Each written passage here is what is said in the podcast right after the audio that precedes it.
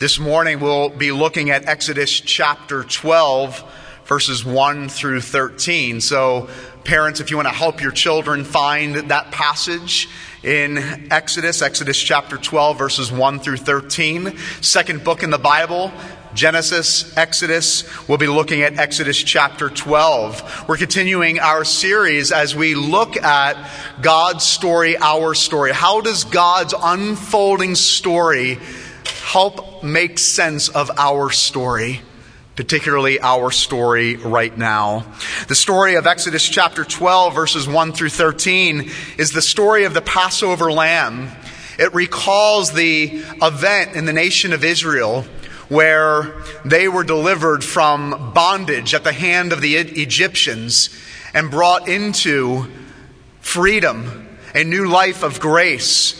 This story of the Passover lamb in Exodus chapter 12 is eventually commemorated as the Passover feast, a festival that would be celebrated every year.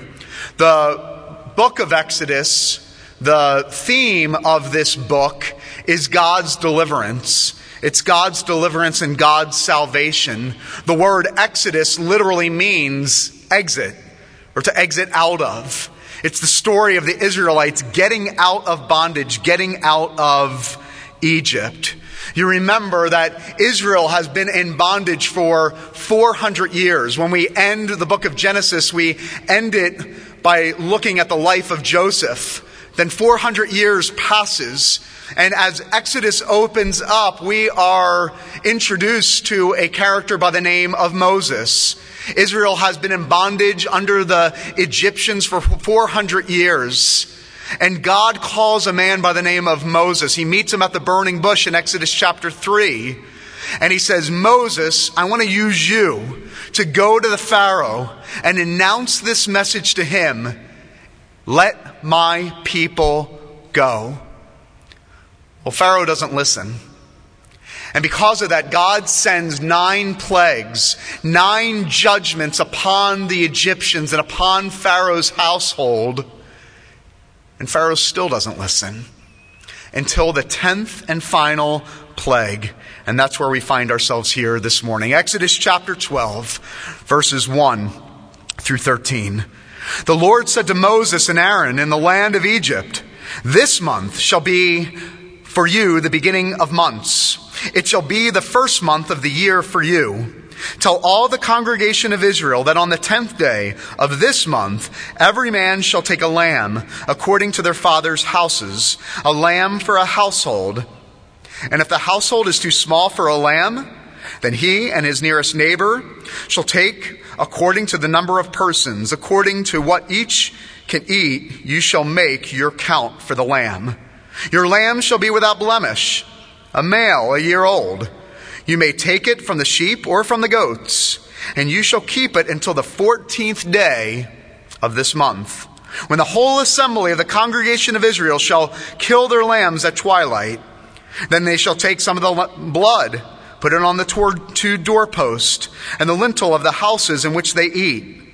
They shall eat the flesh that night, roasted on the fire. With unleavened bread and bitter herbs they shall eat it. Do not eat any of it raw or boiled in water, but roasted, its head with its legs and its inner parts, and you shall not let none of it remain until the morning. Anything that remains until the morning you shall burn. In this manner you shall eat it. With your belt fastened, your sandals on your feet, and your staff in hand, and you shall eat it in haste. It is the Lord's Passover. For it will pass through the land of Egypt that night, and I will strike all the firstborn in the land of Egypt, both man and beast, and all of the gods of Egypt I will execute judgment. I am the Lord. The blood shall be a sign for you on the houses where you are. When I see the blood, I will pass over you, and no plague will befall you to destroy you when I strike the land of Egypt. And on this Lord's day, the grass withers and the flower fades.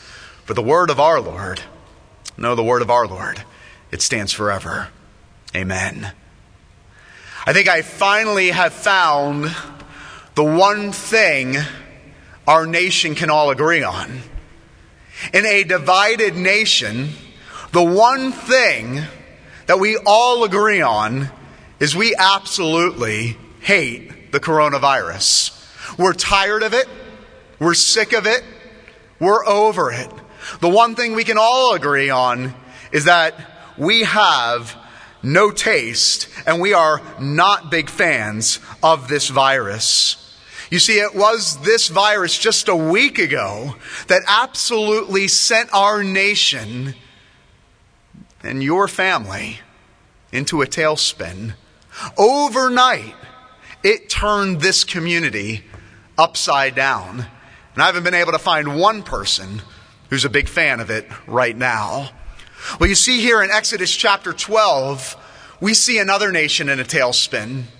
We see another nation that's been turned upside down, but it's been for 400 years. You think your conditions are bad. For 400 years, these people, the nation of Israel, have been living as aliens and foreigners in Egypt under bondage and in slavery and captivity by the hands of the Egyptians. And plague after plague after plague is coming upon their land that they are in bondage. And still Pharaoh will not relent. Pharaoh will not back down. And it is sending this people into a tailspin, turning their world upside down. And it is in the midst of this final plague that God says, I am bringing a destroyer. I will sweep in to Israel, to Egypt, and I will strike down the firstborn. That it sends the nation of Israel scrambling.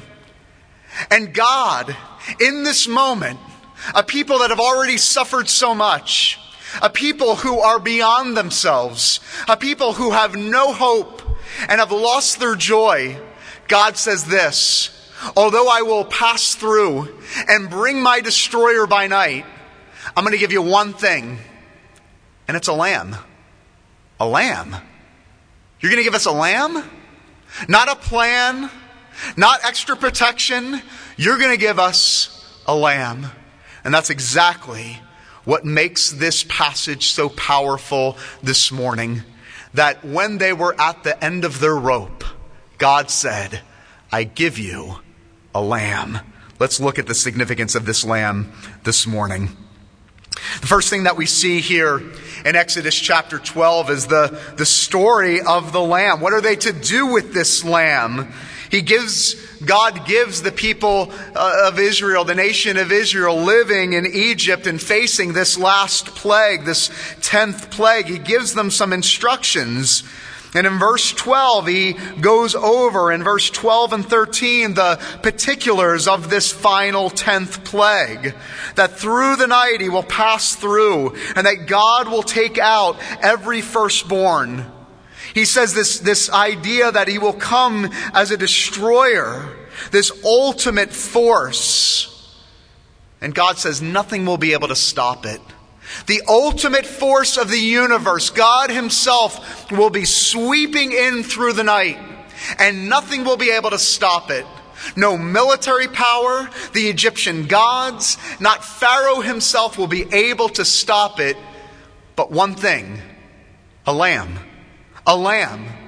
The, the world's greatest superpower at the time, Egypt, will not be able to stop this force. But you're telling me a lamb will?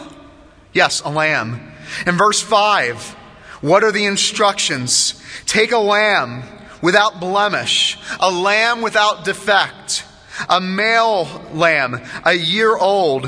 And then in verse 13, what are you to do with this lamb without defect? The blood, you shall offer the lamb up, and you shall use the blood of the lamb and what God calls them to do is paint the blood of the lamb on the doorpost so that when the destroyer comes by night, he will not strike down the firstborn. That destruction will not come into that home, but it will pass over. As the destroyer passes through, the story of the lamb is that the lamb will be the only thing that will cause God to pass over. As God is bringing destruction to the, to the nation of Egypt, he is passing over those that are covered by the blood of the Lamb. You see, us in our modern minds, we don't get this. You're telling me the only thing that can stop the ultimate force of the universe, God Himself, is a little cuddly lamb? Well, you'll never understand the, the significance of the lamb here in Exodus chapter 12 until you understand the storyline of the lamb. You see, the lamb is not first introduced to us here in Exodus chapter 12, but the story of the lamb is introduced to us back in Genesis. You see, the story of the lamb can be traced all throughout the story of Scripture. Some commentators have said that, that if you were to sum up the whole narrative of Scripture from Genesis to Revelation, it is the narrative of the Lamb. From Genesis to Revelation, God is providing a Lamb. We saw this last in our study in Genesis chapter 12. Isaac and Abraham are marching up the mountain, and Isaac, in his innocence, asks his father, Dad, I see the wood and I see the fire. But where is the lamb? You see, the lamb was always needed as an offering. And it would be God who eventually provides the offering in Genesis chapter 12. Because here's the reality. The people of God have always needed a lamb because God is holy and we are not. And so a debt has to be paid. A debt had to be paid in Genesis, and a debt has to be paid here in Exodus. A debt for sin has to be paid. And so, all throughout the scriptures, God is providing the offering. God is providing the offering of the Lamb. And so, the only hope in Genesis chapter 22, and the only hope here in Exodus chapter 12, the only hope for the firstborn is the story of the Lamb. We need a lamb. And that's where we see the story of the Lamb presented to us here in Exodus chapter 12. But not only do we see a lamb presented to us in the story continuing of the lamb all throughout scripture, but the second thing that we see here in Exodus chapter 12 is the substitution of the lamb. Pastor Sam Lamerson talked about it a little earlier that what marks our faith as Christians is a lamb standing in our place a lamb that is able to take our sin upon him, a lamb that is able to bear our burdens, and in return we receive his righteousness. You see, we need a substitute. That is the unfolding story of the lamb, and we see the substitution of the lamb here. And without the substitution of the lamb, without the lamb taking the place of the Israelites here in Exodus chapter 12, they have no hope. Someone has to take their place, and it is the lamb. We see it here in verses 3 and 4. Tell all the congregation of Israel that on the tenth day of the month, everyone shall take a lamb according to their father's house. Verse 4 And if the household is too, too small, go to the nearest neighbor. But the bottom line is every Israelite had to be represented by a lamb. And why is that so significant? Because God could have easily said, You're an Israelite, you're a chosen people, you're moral people. Just hang tight and stay in your homes and everything will be okay. But what is God saying to them? It doesn't matter whether you're Egyptian. It doesn't matter whether you're an Israelite.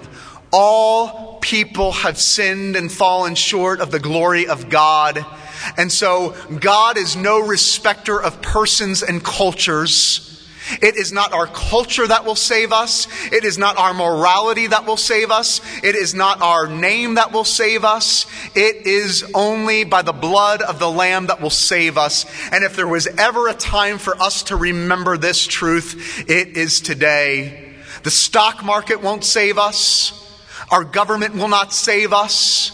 The only thing that will save you and me is the blood of the lamb that was sacrificed once and for all. They needed a lamb to stand in their place.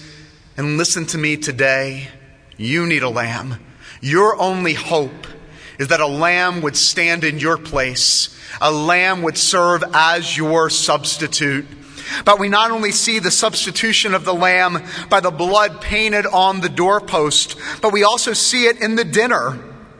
In verses 8 through 11, God goes through what the dinner should look like. That after the lamb has been offered and the blood is on the doorpost, you should take the, the meat of the lamb and you should have a dinner. This is known in the Jewish tradition as the Seder supper. Seder simply means order because there's an order that is performed in the dinner as they commemorate the escape from Egypt. But right there on the dinner table, can you imagine? Not only on the blood of the doorpost, but right there on the dinner table, you are reminded of the substitution of the Lamb. That every firstborn son would have looked down at the Passover meal and would have been reminded as he looked at the Lamb, this should have been me. This could have been me. That the substitution is not just seen on the doorpost, but seen right there on the dinner table. And this would be part of the tradition of the people of God every year as they celebrate the escape from Egypt and they celebrate the Passover. Why? Why wasn't it enough just to celebrate this once here in Exodus chapter 12? Why would the people of God continue to celebrate this feast every single year? It's because this lamb on the table points to a greater lamb. This feast points to a greater feast. This lamb points to a better substitute. So that when we fast forward through the scriptures, we see Jesus on the night that he was betrayed at the Passover meal. We see a Jesus who stands up and he celebrates the ultimate Passover meal. But as Jesus stands, they must have been in shock because on the table was the unleavened bread, on the table was the cup of wrath. But what was missing? What was missing at Jesus' Passover meal was the lamb. Or was it? You see, the lamb was no longer needed to be on the table because the Lamb of God was standing in their midst. You see, all of the lambs and all of the Passovers point to the ultimate lamb into the ultimate Passover meal, where God would rescue us once and for all from the bondage of sin and death through his lamb, his very son of God. You see, this is what makes Christianity so unique. What makes Christianity so unique is that it is based on the truth that an innocent lamb stood in the place of you and me. The innocent stood in the place of the guilty once and for all. There is no hope for you and me today without the substitution of the Lamb. And so, lastly, if this is all true, if this is God's unfolding story, the story of the Lamb can be seen all throughout Scripture, and that the story of the Lamb all throughout Scripture ultimately points to the great substitution of Jesus Christ as the ultimate Lamb of God. I want to ask you this question How are we to respond today? How are we to respond? We see how the people of God responded to the Lamb in Exodus chapter 12, but how are we as the people of God to respond to the Lamb? Well, we respond just as John the Baptist responded. You see, in the Gospel of John, chapter 1, John the Baptist sees Jesus coming, and what does he say? He says, Behold, the Lamb of God who takes away the sins of the world. You see, it is in that moment that the people of God understood that we are not saved by a little cuddly lamb, that they understood that Abraham's son and the Israelites' firstborns were not saved by a lamb but they were saved by Jesus. You see, it was in that moment when John the Baptist announces, Behold the Lamb of God who takes away the sins of the world, that we understand that we are saved because God gave up his firstborn Son. And salvation is available to all those who place their faith and their hope in the ultimate Lamb of God, Jesus the Christ. We're not saved by a little lamb, we're saved by the firstborn Son of God who sacrificed his son so that we could be saved forever. And it's in those words, behold the Lamb, that we understand the gravity of what John the Baptist is saying. You see, when he says, behold the Lamb, he's not saying, oh, there he is. Oh, there's Jesus. Behold the Lamb of God is equivalent to saying, look, be captured by it the one we've been longing for, the one we've been waiting for. Here he is. Don't miss him. When John the Baptist says, Behold, it's as if he's saying, Be captured by this Jesus, be transformed by this Lamb. Don't miss him. And I want to ask you this morning have you? Have you been captured by the Lamb of God? Have you been so transformed by Jesus? You know, what's my fear? That we in the North American church are more captured and more transformed by the news than captured and transformed by Jesus Christ. And it is my prayer that through this season, this season of loss, this season where everything seems like it is being turned upside down, that you would behold the Lamb of God like never before, and your mind and your heart and your life would not be captured by the chaos of this world, but your heart and your life would be captured and transformed by the Savior of sinners, by the Lamb of God who takes away the sins of the world once and for all. So, Christian, listening this morning, my prayer is that you would behold the Lamb of God in this season and that you would ask yourself, through my words and through my life, what kind of God is on display? As the world is watching me as a follower of Jesus Christ, am I living my life in such a way that it shows that I am beholding the Lamb of God, that I've been captured by Him, and that my life has been transformed by it. If you're not a Christian this morning, thank you for joining us this morning.